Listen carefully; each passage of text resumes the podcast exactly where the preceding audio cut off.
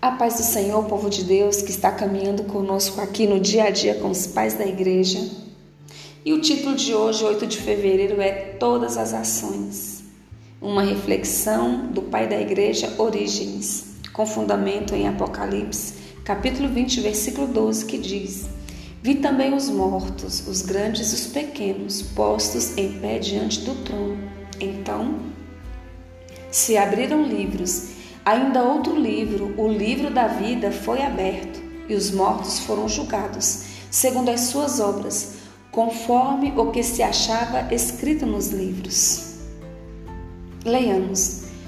Toda boa ação que fazemos ao nosso próximo está escrita no Evangelho, que é escrito em tábuas celestiais e lido por todos os que são dignos do conhecimento da totalidade das coisas.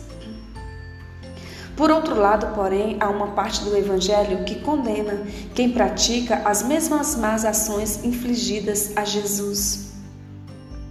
O Evangelho inclui a traição de Judas e os gritos da multidão iníqua ao dizer: Fora com este, crucifica-o, crucifica-o, bem como o escárnio daqueles que o coroaram com espinhos e outras coisas do gênero.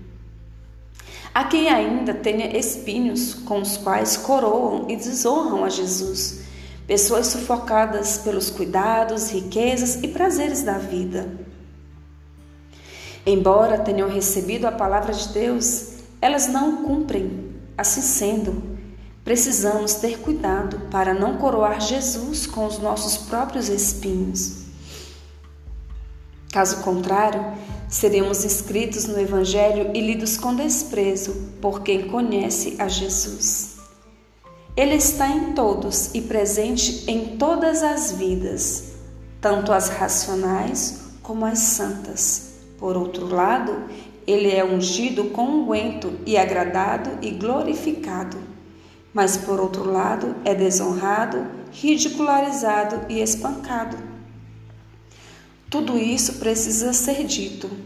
Nossas boas ações serão unidas ao Evangelho e à vida eterna.